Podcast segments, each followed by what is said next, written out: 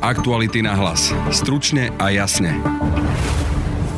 Ministerstvo pôdohospodárstva minulo 900 tisíc eur za systém, ktorý takmer nikto nepoužíva. Budete počuť Petra Saba z investigatívneho týmu Aktualit. Je tam vlastne len 5 e, obchodov za 450 eur. Vykonali ho len 3 e, organizácie, z toho jedna z organizácií je Ministerstvo pôdohospodárstva. To si napríklad objednalo 2 kg údenej slaniny za 12,50 eur a prinesieme vám rozhovor s talianskou novinárkou známou bojom proti mafii, Máriou Gráciou Macolou. Počúvate podcast Aktuality na hlas. Moje meno je Peter Hanák. Národný potravinový katalóg za 900 tisíc eur za viac ako rok využili zatiaľ len dve školy a ministerstvo, pri obchodoch spolu za 450 eur. Na čo vôbec potrebujeme systém za 900 tisíc eur, prečo sme ho zaviedli a čo ten systém má robiť, to sa pýtam Petra Saba z investigatívneho týmu Aktualit, ktorý je so mnou v štúdiu. Dobrý deň.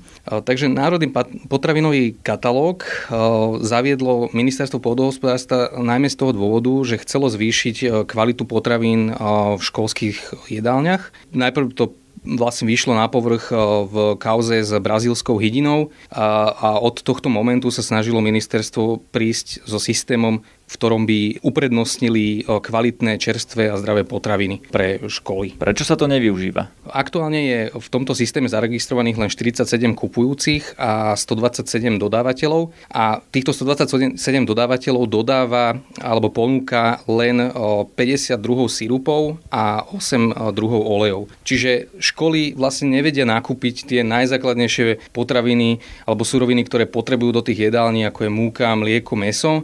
Čiže asi to pre nich nie je úplne mm, logické v tejto chvíli využívať. A prečo tí dodávateľia tam nefigurujú? Prečo nie sú súčasťou toho systému? Možno je to komplikovanosťou systému alebo ich nevôľou vyplňať e, tieto údaje, alebo je to možno aj tým, že niektoré ich výrobky jednoducho nesplňajú tie najvyššie e, kritéria, e, ktoré sú v tomto národnom potravinovom katalógu vedené. Takže to, čo chcelo ministerstvo dosiahnuť, teda, že by školy nakupovali kvalitné potraviny cez tento systém, to sa nepodarilo? Podľa samotného ministerstva sa systém ešte stále len rozbieha a očakávajú, že v súvislosti s obedami zadarmo sa celý tento systém systém oveľa viacej rozbehne. Dokonca v spolupráci s ministerstvom školstva na konci minulého roku rozbehli kampaň medzi školami, aby sa ich zaregistrovalo viacej a dokonca Trenčiansky samozprávny kraj Národný potravinový katalóg odporúča svojim všetkým zriadeným organizáciám, aby ho využívali. Ale napriek tomu za ten rok tam vlastne boli len obchody v objeme 450 eur. Čo to bolo, aké obchody, čo, čo sa tam odohralo? Presne tak, e, boli tam, je tam vlastne len 5 e, obchodov za 450 eur. Vykonali ho len 3 e, organizácie, z toho jedna z organizácií je Ministerstvo pôdohospodárstva. To si napríklad objednalo 2 kg údenej slaniny za 12,50 eur. Ťažko povedať v tejto chvíli, um, prečo to nie je využívané viacej, no najmä preto, že tí dodávateľi jednoducho nemajú dostatočnú ponuku. A čo na tomto systéme stálo 900 tisíc eur? To úplné rozloženie tých jednotlivých nákladov sa nám nepodarilo zistiť. Najväčšiu položku, ktorú sme odhalili, je vlastne položka za 370 tisíc eur, ktorá bola z ministerstva odoslaná Národnému polnohospodárskému a potravinárskému centru, ktoré do tohto systému vlastne doplňalo tie kritéria, ktoré musia tie jednotlivé potraviny splňať a vytváralo jednotlivé kategórie. Takže oni zaplatili 370 tisíc eur za kritéria, ktoré vlastne nikto nesplňa a preto ten systém nikto nevyužíva? Toto sa treba spýtať ministerstva. Podľa nich vlastne tie kritéria sú nastavené v najvyšších možných hodnotách, ktoré sú na Slovensku ešte legálne, ale to pravdepodobne znamená, že to splňa veľmi veľa slovenských potravín a samotné ministerstvo pôdohospodárstva tvrdí, že teda oni očakávajú, že ten nábeh tam bude. Ale musia si to už samozrejme oni neskôr potom vyhodnotiť, že či je to vôbec efektívne spúšťať takýto projekt alebo robiť na takomto projekte, keď tí potravinári evidentne nie sú teraz aktuálne motivovaní sa do toho zapájať.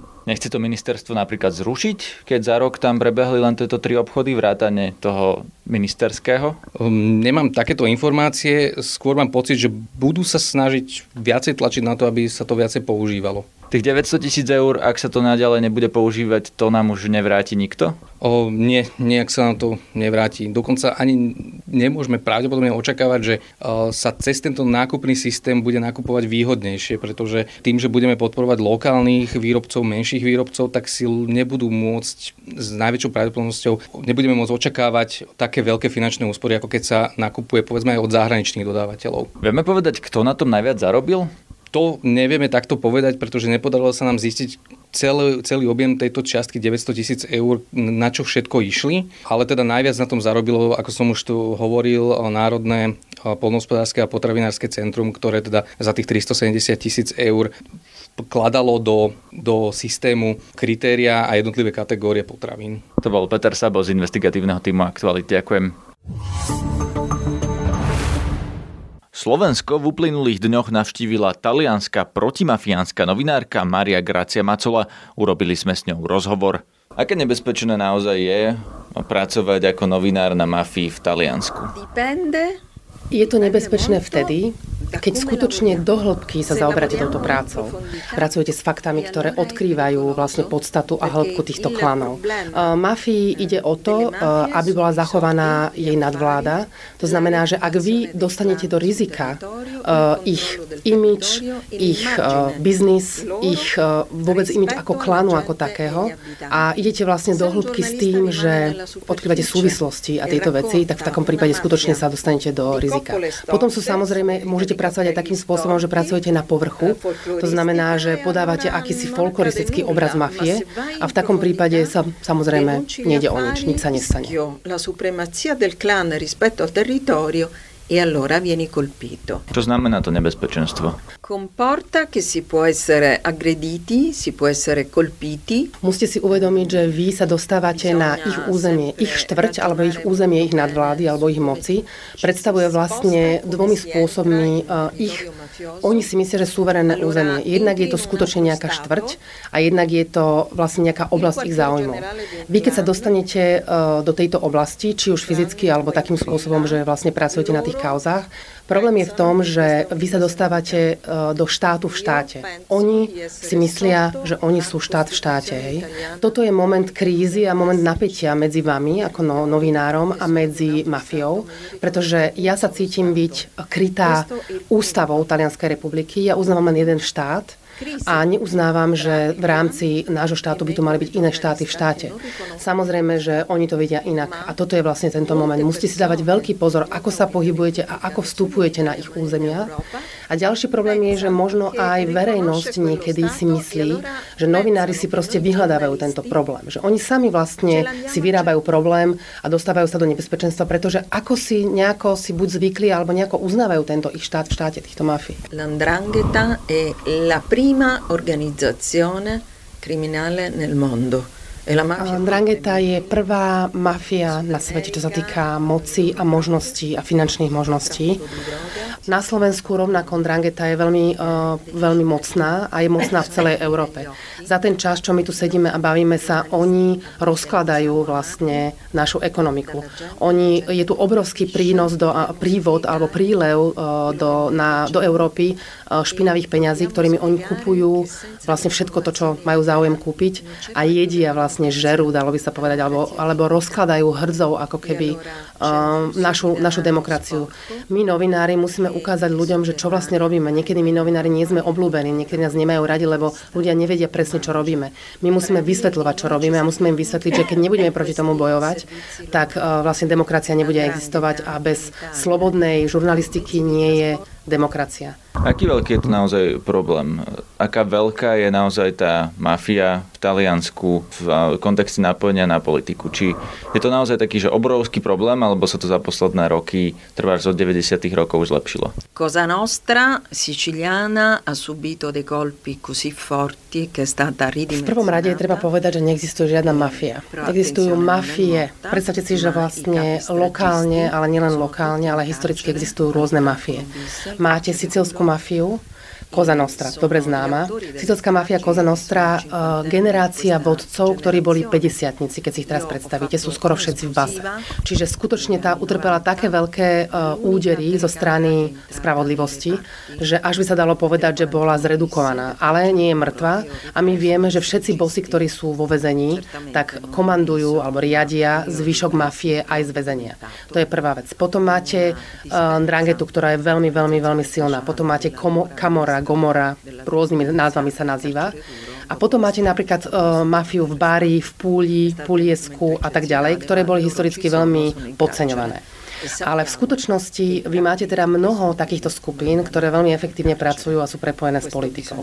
Keď som bola v Bari robiť reportáž s matkou jedného z bosov, uh, Strišulio, Strišulio, to je klan Strišulio, mama, alebo teda matka tohto uh, mafiána, ktorý urobil to, že ešte ako mladiství sexuálne obťažoval 12-ročné dievča, čo je dosť zahambujúci čin všade.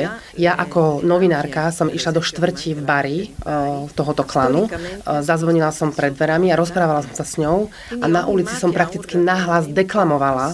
Hej, to bola vyslovene deklamácia, že som jej kladla otázky ako novinárka, vysvetlila som, že som novinárka, že chcem otázky, aby mi zodpovedala, ako sa patrí na novinárku.